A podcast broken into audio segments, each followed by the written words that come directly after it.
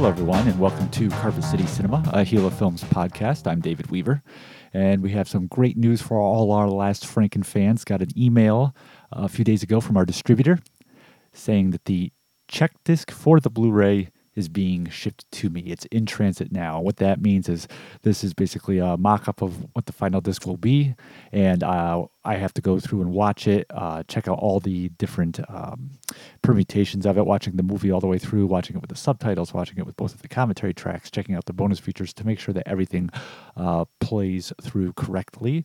Uh, the distributor will be doing likewise on their end, and as long as that goes without uh, any hiccups, then the next stop is, uh, or next step, I should say, is replication and just getting this uh, made and out to all of you wonderful people. Um, even if there is any kind of uh, minor technical issue with it, it's usually not too complicated to fix at this stage. It's just about uh, switching out files or something of that of that level of complexity. So we are definitely seeing the end in sight. Pretty exciting. Hopefully, it should probably arrive like tomorrow or the next day, and then I can start going through that. We also uh, teased a few episodes back about some special artwork that's going to be created uh, that were going to be available for purchase to our Last Franken fans. And uh, that is in the process of being made right now by an artist, John Karen, the, who designed the logos for Gila Films and Carpet City Cinema. And uh, probably looking at that being done and unveiled and more details uh, given on that within like the next week or so. So a couple couple things happening that are pretty exciting to see with uh, Gila Films and the Last Frankenstein. I'm recording this podcast on December 10th, yesterday, the 9th, would, would have been the 107th birthday of Amsterdam's cinematic claim to fame, the one and the only Kirk Douglas, legendary actor, uh, producer, key figure in ending the Hollywood blacklist, uh, philanthropist. So, uh, a salute to Kirk Douglas there. Happy birthday, brother. Um, trying to think of what my favorite Kirk Douglas film would be. Definitely up there would be uh, Paths of Glory, the Stanley Kubrick movie, the first of two films he did with Kubrick. After that, they did Spartacus together. Uh, Twenty Thousand Leagues Under the Sea. That's definitely a really, f- just a really fun film um, from 1954. Disney did. Also recommend a kind of a, a lesser known of his films, For Love or Money, which is from the early 60s, and it's basically Douglas doing what Rock Hudson was doing at that time in like the Doris Day comedies. Uh, and it was made at Universal the studio that was making the Hudson and Day comedies. It was directed by Michael Gordon, who directed Pillow Talk, uh, the first of the Hudson and Day comedies.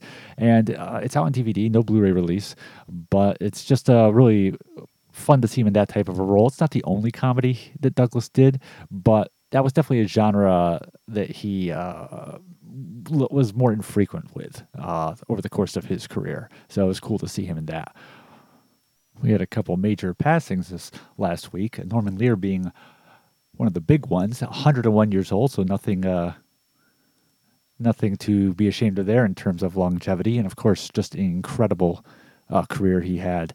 Uh, worked in both film and television, but television is, of course, where he is really known as uh, creator or co-creator and producer of such film shows as All in the Family, The Jeffersons, Sanford and Son, Maude, Archie Bunker's Place, One Day at a Time, Mary Hartman, Mary Hartman. I mean, it's pretty jaw-dropping uh, uh, list of accomplishments right there. He also produced uh, Good Times, Silver Spoons, The Facts of Life, Square Pegs, um, 18 Emmy nominations, six wins, and you know his content is besides being popular and critically acclaimed also just you know, had a huge impact on what you could tackle on tv uh, broadcast tv and, and the prime time. Um, and of course made uh, stars out of people like you know Carroll O'Connor and Rob Reiner. Uh, so uh, you know, just incredible, incredible body of work that he left behind. Like I said, though, did a lot on the big screen too. He actually had an Academy Award nomination, uh, Best Screenplay nomination for uh, the Dick Van Dyke Debbie Reynolds comedy Divorce American Style. And he and Dick Van Dyke teamed up on another film called Cold Turkey, which is the only movie that Lear directed. He directed and wrote it. Um, and it's definitely a film I recommend. It's a lot of fun. It's got a really great cast. Uh, Jean Stapleton's in it before All in the Family. Um, and uh, Bob and Ray, the legendary radio comics. Uh, Bob Newhart and Tom Poston are both uh, in the cast. It's uh, definitely a, a, really good comedy, kind of pokes fun at a lot of different issues, uh, religion, and uh, the whole premise of the film. It's about a town that's uh, trying to go without smoking for a certain amount of time in order to uh, win this new plant to be put into their community. Lear was also a producer and writer on uh, Come Blow Your Horn, which was a Neil Simon adaptation that starred Frank Sinatra that came out in the 60s, and The Night They Raided Minsky's, which was uh, an early directorial effort from William Friedkin before he uh, did The Exorcist and The French Connection. Also, side note, Bert Lahr's last movie, The Cowardly Lion. And uh, Lear also produced films like uh, The Princess Bride and Fried Green Tomatoes. So, again, just uh, you know, breathtaking scope to his career, and definitely one of the most influential uh, figures, uh, important figures in television history. We also lost actor Ryan O'Neal, age 82. Uh, he, he, first kind of uh, got the got the light shown on him uh, on the small screen, really, when he was on the uh, soap opera Peyton Place, and he played the role of Rodney Harrington, and that you know elevated him to the position of being able to get some big screen roles and pretty quickly on uh, nabbed Love Story, and, which was an incredible hit for Paramount Pictures, and uh, basically made him and Ali MacGraw stars and earned them both Academy Award nominations. And just throughout the 70s, uh, O'Neal racked up a pretty impressive list of movies. Uh, Stanley Kubrick's Barry Lyndon. Uh, he did three films with Peter Bogdanovich. Uh, two of them were hits What's Up, Doc, which paired him with Barbra Streisand, and Paper Moon, in which he co starred with his own daughter, Tatum O'Neal. And O'Neal took home a Best Supporting Actress Oscar for that film, which marked her as the uh, youngest uh, performer to win a competitive award at that point. And then there's a third film they did with Bogdanovich, both he and Tatum were in that as well, called Nickelodeon, which has some strong, uh, a strong critical following, but didn't really uh, do anything at the box office. But he also in the 70s, he did uh, The Main Event, which teamed him up again with Streisand, which was another hit uh, The Driver, the Walter Hill film, which is a, a absolutely terrific movie. It's my favorite uh, O'Neal performance uh, up to this point in terms of what I've seen of his work. Uh, a huge influence uh, on the film Drive with Ryan Gosling, and uh, just highly, highly recommend that film. He was also teamed up with William Holden in Blake Edwards' Western Wild Rovers, which is, again, a film very highly regarded, but at the time didn't really have the kind of impact that it has gone on to uh, achieve. And that's partly because the film was kind of cut against uh, Edwards' wishes, and later it was restored. Um, going into the 80s, though, O'Neal kind of, you know, he still had some successes, but uh, definitely that's kind of the the time where you see his star kind of start to dim a little bit. But you know, he still turned up, turned up in stuff like uh, Irreconcilable Differences, which you know did make some decent money at the box office, and uh, Norman Mailer's uh, Tough Guys Don't Dance, which was a film that was kind of not understood at the time it came out, but has gone on to become uh, this cult classic. And Vinegar Syndrome actually released on Blu-ray a few years back, and you know he continued to work out right up to the end. You know, showing up in stuff like you know Terrence Malick's Knight of Cups. I, of course, as a Perry Mason fan, must point out that he, one of his early uh, acting jobs, acting gigs, uh, was in an episode of that TV show. But yeah, he's, uh, of course, also known for his longtime relationship with Farrah Fawcett. Um, that uh, ended with her tragic death uh, from cancer. And uh, aside from Tatum O'Neal, he's also the father of Griffin O'Neal, the actor, who you might remember from films like The Escape Artist and April Fool's Day. Uh, he had another son, Patrick O'Neal, who had a bit, bit of an acting career, nothing too huge. He was in like Die Hard 2 and stuff. And his brother, Ryan O'Neal's brother, was Kevin O'Neal, who showed up in small parts in a lot of Ryan's films, but was acting prior to that. He was on the TV series of No Time for Sergeants. Now, what I didn't realize uh, about Ryan O'Neal was that his father was a screenwriter, uh, Charles O'Neal who uh, genre fans know a lot of his his credits. Probably the, the best known one is he uh, wrote the Val Lewton produced horror movie The Seventh Victim. Now Val Lewton is, was a uh, producer at RKO in the 40s who made the series of horror films that have gone to become classics and are really recognized for their use of like film noir styles, visual styles. Um, and also their emphasis on psychological horror films like Cat People and The Body Snatcher, and The Seventh Victim was one of those. O'Neal was also Charles O'Neal, that is, was also a writer in the scripts for such horror films as The Alligator People and Cry of the Werewolf. He wrote the I Love a Mystery uh, films over at Columbia. So I just I had no idea that his dad wrote all these uh, uh, B uh, genre films, some of which I had seen. And lastly, we lost actress Marisa Pavan, age 91. Um, her career was began in the 50s, and that's kind of where most of her body of work is uh, remembered from, even though she continued to work into the early 90s. Uh, she received a Best Supporting Actress Oscar nomination uh, for playing Anna Magnani's daughter in the uh, Tennessee Williams adaptation, The Rose Tattoo, and that came out in 1955. And Magnani won the uh, the Best Actress Oscar for her work in that movie. And she's also started some other films in the 50s that people might be familiar with. She was in uh, the acclaimed Gregory Peck film, The Man in the Gray Flannel Suit. She was opposite Tony Curtis in the film noir, The Midnight Story. Uh, she was in the biblical epic Solomon and Sheba. Uh, her first film was actually a John Ford movie, 1952's What Price Glory.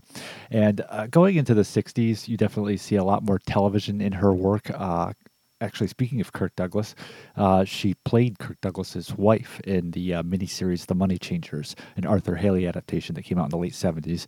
Again, definitely recommend that, especially as a fan of 70s miniseries.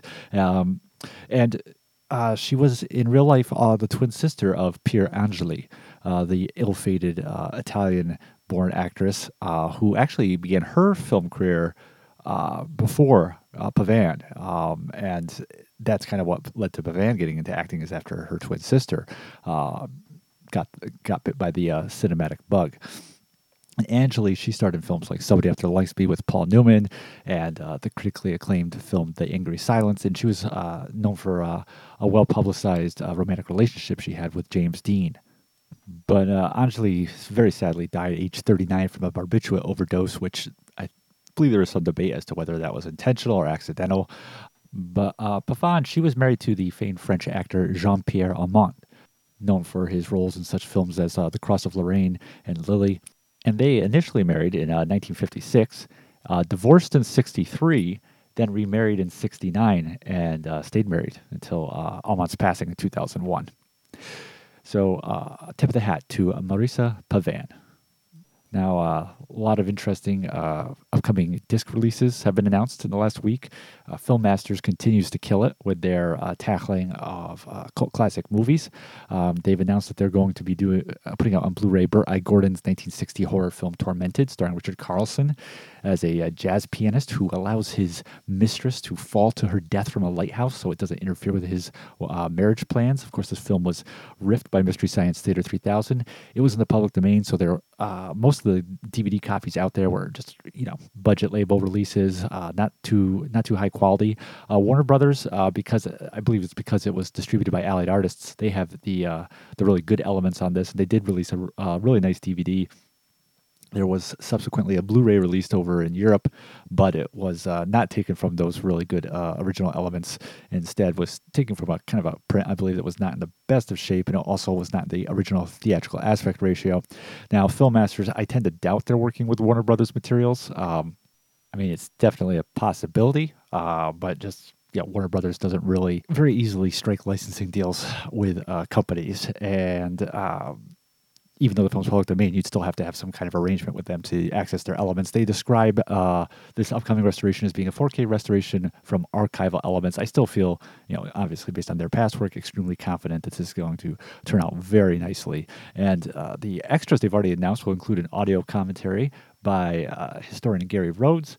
They're going to have an archival interview with Bert I. Gordon, the uh, director, writer, and producer of the movie, who has been affectionately dubbed Mr. Big because of his initials and his tendency to make movies in which there are enlarged uh, creatures like the Amazing Colossal Man or uh, Empire of the Ants. It's also going to have uh, an introduction with Mystery Science Theater uh, writer performer Frank Conniff. Uh, there is going to be the MST3K version of the film is going to be included on the disc, which is pretty exciting. And there's also going to be a new documentary on Bert I. Gordon's films from the 50s and 60s. So, pretty uh, stacked release. Looking forward to that. They also have uh, teased that next year they will be putting out the 1976 drive-in film Redneck Miller. Uh, not, not too much in the way of details on that, other than they did show some comparison work on their restoration on that that's in the works. Kino Lorber, uh, as per usual, has also uh, dropped some pretty uh, amazing ro- announcements this past week or so. Uh, one of them being the 1944 film Bluebeard, starring John Carradine. This was a movie directed by Edgar G. Ulmer, who is he and Joseph, a guy named Joseph H. Lewis, were kind of known as the uh, princes of poverty row. They were filmmakers who tended to stay within the lower budget uh, systems, um, but were very acclaimed uh, filmmakers, very highly regarded. And Ulmer, you know, one of his best known films was actually one of his studio films, uh, the 1934 uh, Lugosi and Karloff horror movie, The Black Cat. Uh, but he also uh, did Detour, which uh, was a mid 40s film noir that is uh, highly, highly beloved by people like Scorsese and then got the full Criterion restoration treatment. He did. Um, Strange Illusion, which was a kind of like a B movie take on Hamlet, uh, The Man from Planet X, which is this uh, you know, very early entry in the science fiction uh, golden age of the 50s. And Bluebeard, it's kind of one of, um, after John Carradine uh, pretty much was done with his time at 20th Century Fox, uh, following The Grapes of Wrath, you know, a lot of his work tended to be in low budget movies. Uh, if he in terms of like having lead roles. If he if he was he's continued to work in uh, bigger projects right up basically to the end, but it was basically like you know supporting parts and a lot of essentially guest shots within a cameos within a movie within a within a big budget movie. But Bluebeard is kind of one of his it's one of his probably most highly regarded uh, performances outside of his his work at Fox. And this is a movie that also is in the public domain, so it's basically had a lot of you know again budget label releases. Uh, there was uh, I know the Roan did a, a, nice DVD of it, but apparently uh, Paramount had uh, done a restoration on it because even though the movie was in the public domain, they had acquired uh, the uh, original elements for it and had done a high def master, and Kino Lorber is going to be putting that out. So that's uh, really exciting. I never would have thought that film anytime soon would have gotten uh, a Blu-ray treatment, and to know that it was overseen, this restoration was overseen by a, a studio with a Paramount has a really high high reputation for its restoration work on its back catalog, and not just the Paramount titles it owns, but also the other titles it's acquired from stuff like Republic. And also from this Paramount deal just announced today, uh, is that Kino Lorber is going to be putting out for the first time ever on any format. I think I don't think again I don't think this was ever on VHS or Laserdisc. Uh, it's the 1977 film First Love, which is uh, one of the movies that Paramount was doing kind of in the in the wake of Love Story. Speaking of Ryan O'Neal, to kind of continue to get that success, and uh, it's a romantic film between William Katt of uh, The Greatest American Hero and Carrie fame, and Susan Dey in between uh, her gigs at uh, The Partridge Family and later L.A. Law. So this is one I've have really wanted to see for some time. Uh, again, especially since it's the best you can do is watching uh, you know rips uploaded to YouTube. But as a fan of uh, uh kind of the the love story esque movies of the 1970s and even the late 60s, stuff like Valley of the Dolls, that kind of high gloss soap operatic uh, fare. Uh, this is definitely one that had been on my bucket list to check out, and so glad that they're going to be tackling this. And for all the animation fans out there, this weekend they also announced they will be releasing, again from the Paramount deal, coming from Kino Lorber, the 1941 animated film Mr. Bug Goes to Town. And this is kind of a significant film. Uh, it was made by the Fleischer Studios. Uh, Max Fleischer, the guy who, while Disney was doing Mickey Mouse and Donald Duck in the 30s, uh, Fleischer was out there with his Betty Boop and Popeye, and then into the 40s with the Superman shorts. And Disney uh, hit the feature length uh, format first with Snow White and the Seven Dwarfs, came out in 1937, huge hit. And Fleischer followed up in 1939 with Gulliver's Travels, which they did for Paramount Pictures because Paramount, of course, saw the success of Snow White. And Gulliver's Travels, it, uh, it went over budget, but it still did really well at the box office. But uh, because it went over budget, Paramount kind of held that against Fleischer and penalized him like 350 grand, and that kind of laid the groundwork for the uh, financial problems that uh, would kind of help to lead to the demise of Fleischer's success in relation to like Disney. And so the success of Gulliver's Travels, Paramount was like, all right, let's do another uh, animated feature for Christmas, Christmas 41, which was Mr. Bug Goes to Town. And they had the preview screening uh, December 5th, 1941. Uh, critics liked it, exhibitors did not. They were they, they rejected it. They were concerned about its um, whether it would be successful. And then, of course, December 7th was Pearl Harbor. And so the plans were scrapped for a Christmas release. When the film finally was put out, it lost a ton of money. And um, that was when Fleischer was forced out of Paramount which interestingly, Paramount would not release another animated feature film uh, for over 30 years until Charlotte's Web, produced by Hanna-Barbera in 1973. And that Mr. Bug would be the second of the only two uh, feature-length animated films that Max Fleischer uh, put forth. But glad to see uh, Kino continuing to work with animation. They did a bunch of releases of like Friz Freleng cartoons, like um, the Pink Panther shorts. They did the Jetsons movie from 1990. Uh, hopefully, they could someone can do Charlotte's Web if Paramount doesn't do that themselves, because I love that's one of my favorite um, animated films is the uh, Hanna Barbera version of Charlotte's Web. Uh, just uh, incredible voice voice acting and songs in that. But yeah, Mr. Bug Goes to Town, also known as Hoppity Goes to Town, uh, coming to Blu-ray. All right, let's move on to the movie of the week, which for this week is from 1944, the classic MGM musical Meet Me in St. Louis, directed by Vincent Minnelli. So, a local theater, Proctor's Theater in Schenectady, where we premiered The Last Frankenstein, and it's a very well known historic theater, has been screening a number of Christmas related movies, one a week. And uh, last week's selection was uh, Meet Me in St. Louis, which although not a Christmas movie in the you know, it's not a movie that you necessarily think of as a Christmas film. It is uh, associated with the holiday because it is the film that introduced the song "Have Yourself a Merry Little Christmas," sung by Judy Garland. And the movie takes place over the course of one year uh, and is divided essentially into uh, each of the four seasons. So it begins in summer of 1903 then uh, ends in spring of 1904. And it centers around uh, the Smith family in St. Louis. Uh, and at the, uh, at the focal point of that is the second oldest daughter of the Smith family, Esther, played by Judy Garland. And we watch as she uh, tries to win the uh, attractions, the romantic interest of the boy next door as another song in the film is so titled, and that's uh, John Truitt, played by Tom Drake. But it also uh, looks at the uh, family as a whole. There's uh, her older sister, Rose, played by uh, Lucille Bremer, who is born in Amsterdam, New York, uh, who herself is uh, trying to uh, finally have a relationship with this uh, guy named Warren Sheffield, who she has uh, long been attracted to and who he has some similar feelings towards her, but they just never can seem to get this relationship working. and Judy Garland is often involved in trying to finally help her older sister get wedded. there's the only son of the family, Lonnie, who's going off to college.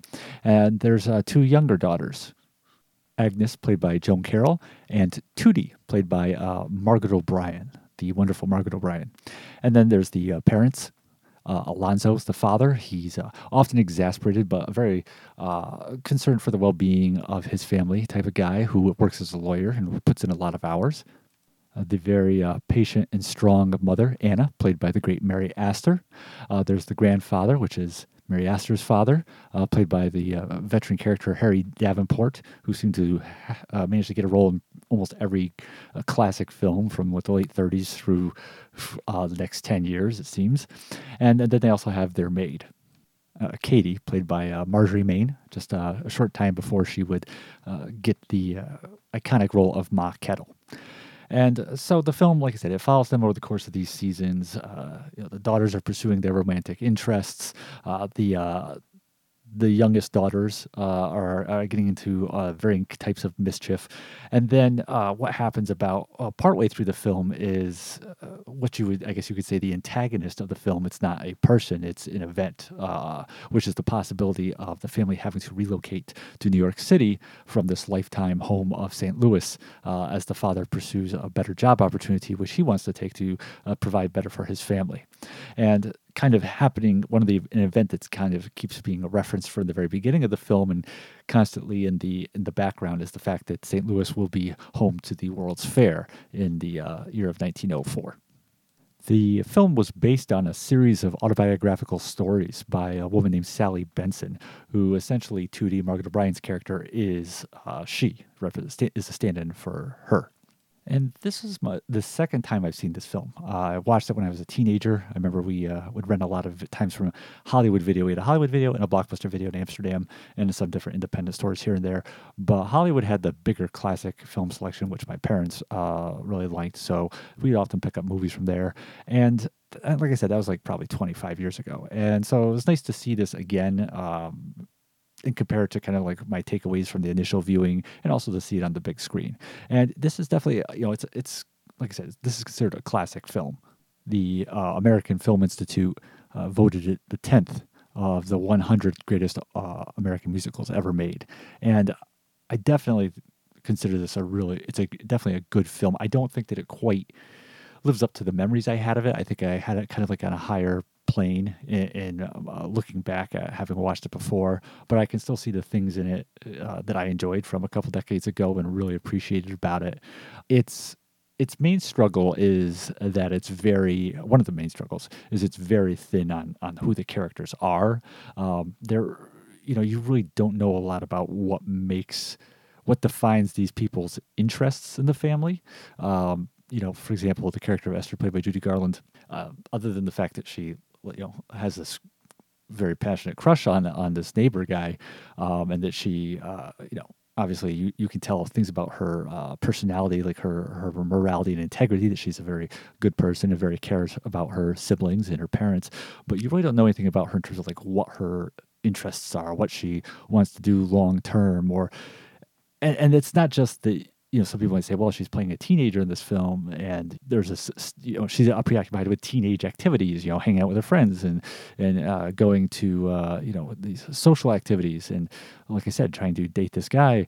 But if it, if it was limited to just that one character, I could kind of get that. But it's really kind of a problem with multiple characters. It's the same issue with her older sister. It's the same issue even with like the mother played by Mary Astor.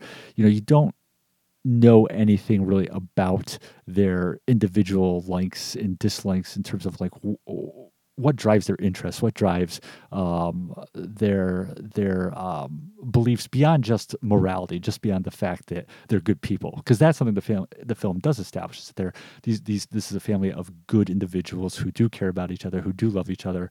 They are moral people. Um, so there is that aspect which defines their characters. But beyond that, in terms of like I said, likes and dislikes and just what makes them tick, um, there's really not a lot of development there. I mean, I, I didn't think like I don't think they even mention, you know, there's references to the son Lonnie going off to college. I don't think they even mention like what he's going to college for. And there's reference to, you know, him going finishing college and then Rose going to college, the older sister. And again, nothing mentioned about like what she wants to do or I don't think they even mentioned like what her beau is interested in. You know, I, I and I think uh, the boy next door that you know is so pivotal to uh, Judy Garland's character I think there's just like one line near the end of the movie where he references, you know, wanting to be an engineer, and that's it. Like you don't even, uh, you know, know anything really about him beyond that, his or his parents or really anything. So that's definitely something that kind of stood out when I was watching it um, this time that I hadn't really paid as much attention to before, and also the fact that a good I'd say the first half of the film is, uh, in terms of pacing and uh, structure and energy is a little it's a little weaker than the second half because in the first half of the film there are a lot there's a lot more essentially staged within the house that they live in. This really nice to me it looks like a mansion. Uh, you know the characters that's an interesting thing about the film is like you know what where what is these what are these people's social class are they supposed to be like middle class back then or upper middle class because they look like they're upper middle class but they're kind of behaving in a way and talking about their finances in a way that I would associate more with just straight middle class. Uh, but they, uh, you know, they seem to have a really nice house that I would almost refer to as a mansion. But then again, houses were just bigger back then. You know, I see that in my own town of city of Amsterdam that you know so many houses that were built to be one family are now you know divided into multiple apartments. But you know, like I said, this, part of the issue with the uh, first half of the film is there's a lot that takes place within the house, and it seems at times very constricted and um, that doesn't have to be that way just because you're filming in one location or uh, whether it be a set or an actual location. Uh, you know, random example, one of my favorite uh, one location films is a, a, 50s B movie called Shack Out on 101. And you know, we'll probably dive into a whole episode on that at some point. But that's a movie that almost takes entirely uh, place it entirely at a roadside diner, uh, and which is you know interiors of a set and just like the exteriors of like the beach around it, and it never feels uh, you know claustrophobic or anything like that. But uh, Meet Me in St. Louis, like that first half, there is just a lot that's kind of restricted to the to rooms of the house. It just feels kind of, uh, like I said, very very um, bound, very tight in terms of uh, location, and you, you just want to see the the film expand a little more beyond that. It's interesting too because the film focuses on uh, how much this family loves St. Louis and they don't want to leave. They don't want to go to New York City. You know, the father's kind of oblivious to uh, you know how much this change is affecting them. But as a whole, the family really does uh, you know love the City in, and they're really excited that the World's Fair is going to be there.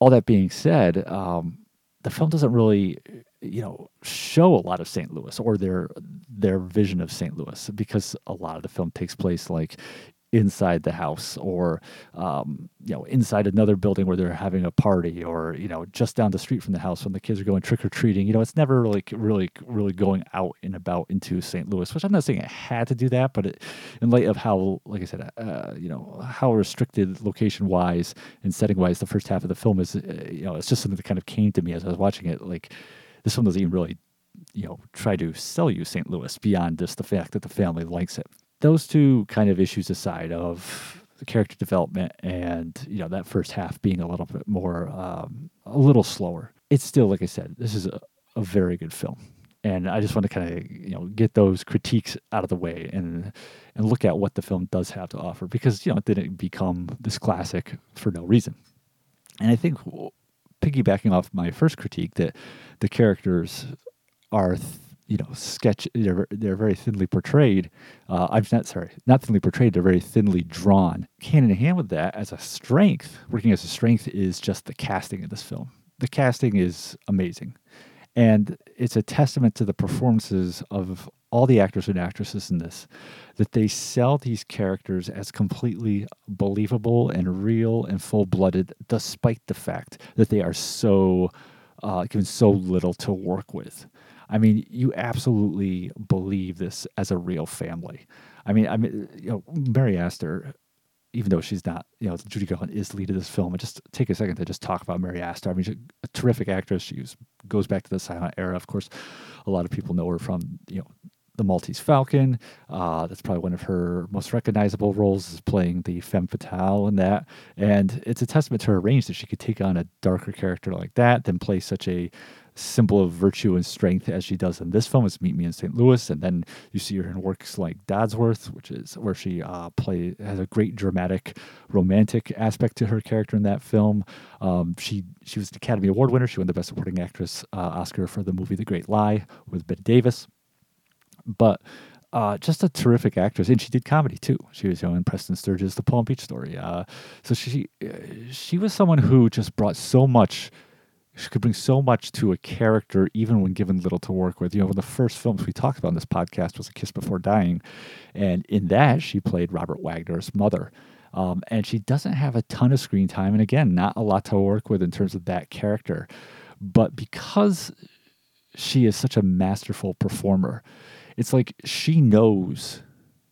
And I don't know if it's from the script or her experience or conversations with the directors or all of those. She knows who the character is supposed to be, even if she isn't, uh, you know, given the full picture on the page. Even if the the script doesn't do the work it needs to do in terms of showing her uh, what makes her her character who it is. Even if the script is just basically giving her, you know, kind of like a thinly uh, thinly drawn person to work with, and it's more about just dialogue and action.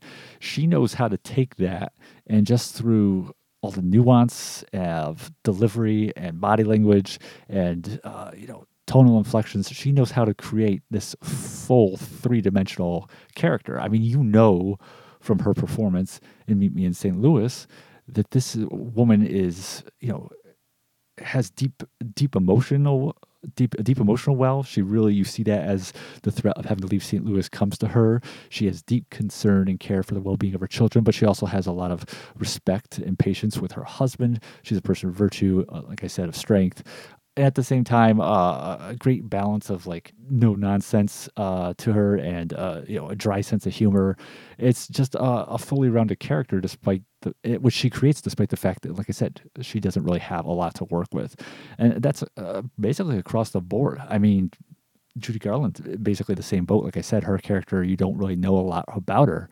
but Garland, who is just such a great actress. You know, even though you know, she starts off as basically like a teen actress and you know cements herself with The Wizard of Oz and plays in these Mickey Rooney movies, and gets associated, especially with musicals throughout the 1940s.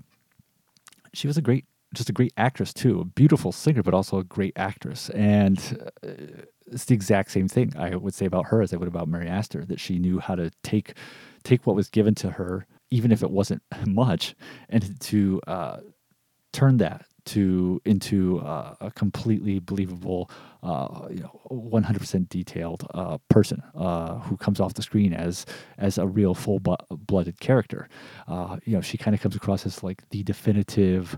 Uh, American Americana girl of the turn of the century in this film, and it was a movie that she didn't even really want to do. Interestingly enough, uh, know, they really, she was really kind of tiring of these kind of of roles of the you know the um, stereotypical uh, you know, young girl in love, young daughter, that kind of thing. And I wanted to be kind of moving on to other fare, but she ended up doing the film and uh, ended up loving it once it was uh, all said and done with. And of course, went on to marry the director, Vincent Minnelli, and they became the parents of Liza Minnelli and did several more films together.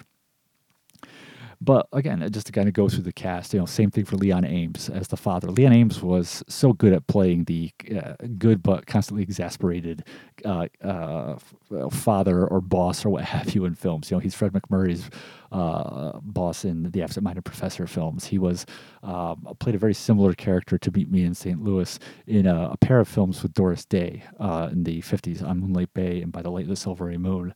And in a Peyton Place, um, you know, he played Mr. Harrington, the head of the owner of the factory that was uh, the core employer in Peyton Place, and definitely had a lot of similarities. Uh, could be seen in that character but the thing about Ames is it never felt like a like he was just relying on some kind of shtick or uh, you know some kind of uh, mannerism or just like phoning it in. It always underneath that kind of like I said that exasperated that exasperation frustration that he would often uh, channel.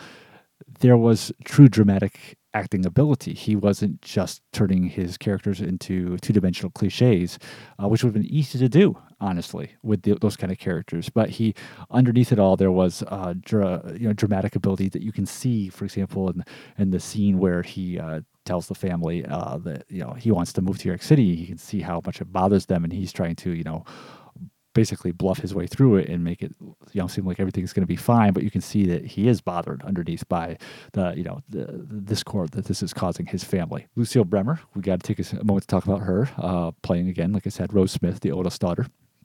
Got to show our amsterdam pride. She was born in 1917 and had uh, prior to Meet Me in St. Louis appeared in uh, a couple bit parts in short films, but this was her first appearance in a feature film, and she was kind of the uh, being groomed by legendary MGM producer Arthur Freed to kind of turn her into uh, you know an, another musical star, and I think she does a really good job in this film. Uh, you know, I think she's uh, especially since her character has a lot of great comic moments, she really uh, nails the timing delivery on those parts. Um, definitely her character is given less dramatic uh, opportunities, but she definitely nails the scene, every scene she's in, and uh, again, really sells the believability of uh, her character, and really sells some uh, funny moments in the film. Uh, but unfortunately, you know, for her career, it just wasn't able. She wasn't able to be transitioned into that kind of like that star uh, status that uh, she was kind of being prepped for. She did do some more films after this at MGM. Uh, probably her biggest role in terms of screen time was the female lead uh, in the uh, musical Yolanda and the Thief, opposite Fred Astaire, and again directed by Vincent Minnelli. But after a few films, MGM basically lost interest in her and uh, let her go. Uh, she ended up doing uh, three films for the company known as Eagle Lion Films, uh, all of which were released in 1948. Lower budgeted films, but a couple of them uh, are still very well regarded. Uh, one of them was Ruthless, directed by the great Edgar G. Ulmer, who we mentioned earlier in this episode uh, as the director of Bluebeard, which is coming to Blu ray, but that was a film he directed, Ruthless. And she was also in the film noir Behind Locked Doors. But that was it. Those those three films. The uh, the other of those was Adventures of Casanova. They uh, all came out in 1948, and that was her uh, swan song. She ended up uh, relocating to uh, Baja and was married for a time to uh, Abelardo Luis Rodriguez, the son of the former president of Mexico. And down in Baja, uh, this is during the golden age of that area, she started several uh, resort locations. And uh, eventually, you know, she and her husband divorced, um, and she spent her time between uh, Baja in California. She ended up owning a uh, children's clothing boutique before eventually passing away in 1996 at the age of 79. But she did come back to Amsterdam, I know at least at least once, because we have a cast member of The Last Frankenstein who is related to her. So in The Last Frankenstein, uh, Amsterdam, well-known Amsterdam resident Bob Going, he played the hospital pharmacist uh, near the beginning of the film who has to get Jason Frankenstein to uh, sign off on some drug request forms. And like I said, Bob was really is really well known in the city. Um, he was a judge and a lawyer and an author and historian. Uh, sadly, passed away uh, very young, very unexpectedly after the Last Frankenstein was completed. But I forget exactly how he was related to Lucille Bremer. It was like he, she was like his great aunt, something like that. But he would talk to me about how you know she would come back to visit Amsterdam, and he would be there to as a younging to uh, serve her tea and stuff. So definitely after Kirk Douglas, she is our uh, most famous uh, luminary of the acting field. But like I said, she does a really good job in this movie, uh, especially considering it was her her first role. Now, a lot of the um, after Judy Garland, I would say a lot of the attention acting wise for this film is uh, given to Margaret O'Brien, who was actually given an uh, honorary award for her performance in this film and her works of that year, and she totally deserves it because she uh, just one of those child performers who's so incredibly gifted um, at acting. You know, some child performers are relying, uh, even if they don't realize it, on just being cute and young, and that can kind of cover a multitude of sins. But O'Brien was someone who actually had acting abilities, um, and you know, people who worked with her talked about that. Just to, this, this she had like an incredible ability to cry on on command, essentially. Um, just uh, so uh, such a remarkable talent for that age. I mean, when this film was made, she was only like six or seven years old. It was seven when it came out, so uh, probably maybe six when she was filming it. But just incredible. And I got to take a moment now too to talk about in in connection with her performance uh, is talk about the screenplay for this movie because even though it has the issues with maybe not better uh, defining these characters, the humor in this film, especially as it involves the two younger daughters, and a lot more of that focus, I would say, is on Tootie's character. It's just so hilariously dark. Uh, there's a lot of really dark, violent, grim humor in this movie, very black humor, and it, it really kind of uh, revolves around um, the two youngest daughters. Uh, like I said, the other was played by Agnes, played by Joan Carroll, and their uh, you know constant uh, you know fascination with the horrid and the ugly, and uh, you know Tootie especially, she kind of comes across like a proto uh, Wednesday Addams, although maybe she wouldn't really be proto. I don't know when the actual comic strip was written, but uh, you know, she talks about having her dolls buried in a cemetery, and um, you know, there's a whole section in the uh, fall part of the movie where she and Agnes go out trick or treating, and um, Tootie is uh, uh, delighted that the uh, her other kids in the neighborhood consider the most horrible. I think it is the most terrible. I mean, they they just have. And one of my favorite parts is when. Um, when Agnes, the uh, the older of the two young ones, uh, she comes home at the beginning of the film and is looking for her cat, and, the maid, Katie Marjorie Main, tells her that she uh, kicked the cat down the stairway, and that she could hear it its spine bouncing on each step, to which Agnes responds that she's going to stab her to death in her sleep. And it's just this incredibly dark, violent humor, which is hilarious because, you know, that's the reality. That's, you know, kids have that in them. And it's, so it's very much, it's interesting how like I said, despite any weaknesses with the script in terms of uh, handling uh, certain character development, at the same time, it understood the behavior uh, of its characters, like it understood the behavior of children at that age, and it's just really pretty remarkable. And and uh, that's I think one of the most timeless things in some ways about about this film is uh, some of the darker aspects like that. And you know, speaking of darker aspects, it's interesting too because kind of going back to what I was saying before, is the antagonist of this film is not a person really. It's this uh, the possibility that this family is going to have to move right to New York City. And on the surface, you might think, okay, what's the big deal? You got to move, you got to move. But it's really about more than that. What this, uh, what the move represents in the film, and what it, what that's about is just that it's the threat to uh, the family unit. It's the f- threat to the family strength. I mean, this family is supposed to represent the ideal, strong, good family where everyone doesn't always get along and um, they might not always do the right thing, but they do love each other and they do care about each other and they strive to do the best and they work at it. And when they make mistakes, they uh, you know own up to it. And the move, the possibility of having to uh, move out of this uh, you know city that they've grown up in and where they have all their connections and where their whole life has been based, and they have to uproot and change all that. Um, especially you know what that would do to the children. You know, plot wise, it it's like you know a threat to uh, their interests and you know the narratives of their relationships with their friends and romance and people that they're romancing but you know on a much more thematic level and a much deeper level it's really about that move representing a threat to what makes the family strong you know tearing them away from the life that they like tearing them away from the foundation of what makes them uh, work as a family unit and again, that's in a somewhat symbolic sense. For example, I've seen in families that I've known, I've seen a, a single traumatic event have a ripple effect that really can uh, shake the unity of the family and can really uh, cause separations, which take a long time to repair, if ever. And I think that this, the, in the film, Meet Me in St. Louis, that move to New York City that kind of is a, a, universal representation of that. It's them using that that possibility, that decision to move, uh, you know, as a symbol of those kind of, like I said, very traumatic threats to the family unit, to the stability of the family, and to the uh, to the uh, strength of the relationships that uh, define us a good family. And kind of going hand in hand with the the darker material, like I was talking about in the humor is the film's also not afraid to kind of use that same darker approach to deal with this this threat to the family. Uh, you know, most memorably in the winter sequence of the film, where uh, you know Judy Garland sings "Have Yourself a Merry Little Christmas," which is you know a very it's a very yeah it's a very classic Christmas song, but it's also a very somber song.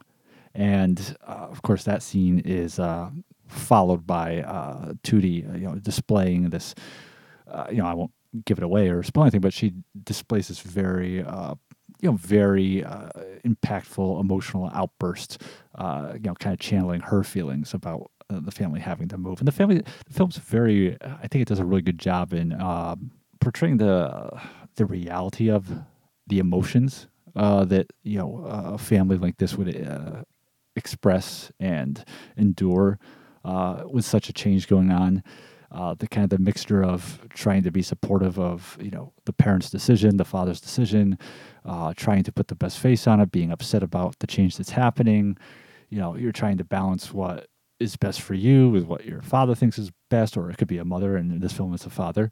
Um, you're trying to balance, uh, you know, good intentions that might be res- with uh, you know poor decisions. You know, maybe the father has the best interest for the family, but is this really the right choice to make for them? And it really does a good decent job of portraying all the intricacies, emotional, emotional intricacies uh, that would go hand in hand with a situation like this. And I think that, that that's also something that really it was something that kind of because I was young, I didn't appreciate enough when I saw the film the first time. Yet at the same time, it kind of planted seeds in the back of my head. Like those scenes kind of spoke to me in a way that I maybe didn't realize the importance of uh, until I got older. And you know, I kind of see these things happening in real life, and you you know kind of appreciate that aspect of the film and uh, what it was trying to communicate.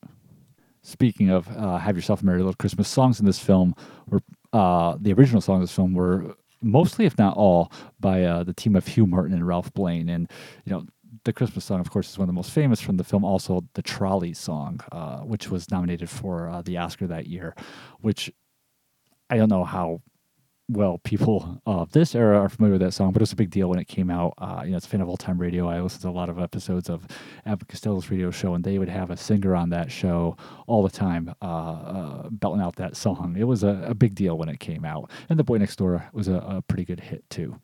Uh, film actually was nominated for a total of four Oscars. Aside from Best Song, it was also nominated for Best Screenplay, Best Music, and Best Cinematography. George J. Folsey shooting this and uh, you know showing off the glories of uh, 1940s MGM Technicolor musicals. The film, though, was a uh, a huge hit big hit with the critics, big hit at the box office. It went over budget, ended up with a budget of uh, one and a half million dollars, which you got to remember that's 1944 money, but ended up uh, bringing in in its initial release, uh, it brought in uh, like six and a half million, and then over the the complete time of its run, a uh, lifetime run, it brought in uh, close to thirteen million dollars. So in kind of contemporary money, that would basically be like equivalent to being made for like $26 million and then bringing in like $223 million, which is insane uh, profit margin. So, yeah, this film was a really big deal. Eventually led to a much later on a Broadway musical. There were also a couple TV adaptations. Uh, in 1959, as part of the General Electric Theater, there was a two hour TV adaptation which I haven't had a chance to check it out. It is on YouTube. I don't think there's any kind of official disc release, but I really do want to watch it because the cast in it sounds incredible. It's got uh, Tootie, uh, played by uh, young Patty Duke, the grandfather by Ed Wynn. Uh, Esther is played by Jane Powell, uh, you know, taking on the Judy Garland role, with Tab Hunter as the boy next door, uh, Jeanne Crain as the older sister, Walter Pidgeon's the father, Myrna Loy's the mother. I mean, this is a pretty insane cast. Um, a young Lois Nettleton's in it, and also uh, one of my favorite character actresses of the time, Reta Shaw. And uh, then in 1966, they uh, wanted to turn it into a TV series. So they shot a half an hour pilot, and it did not get picked up, but you can see that it is included on the uh, Blu-ray release of the film. Um, Shelley Fabares from uh, you know, in between, basically the Donna Reed show, and many years later, Coach.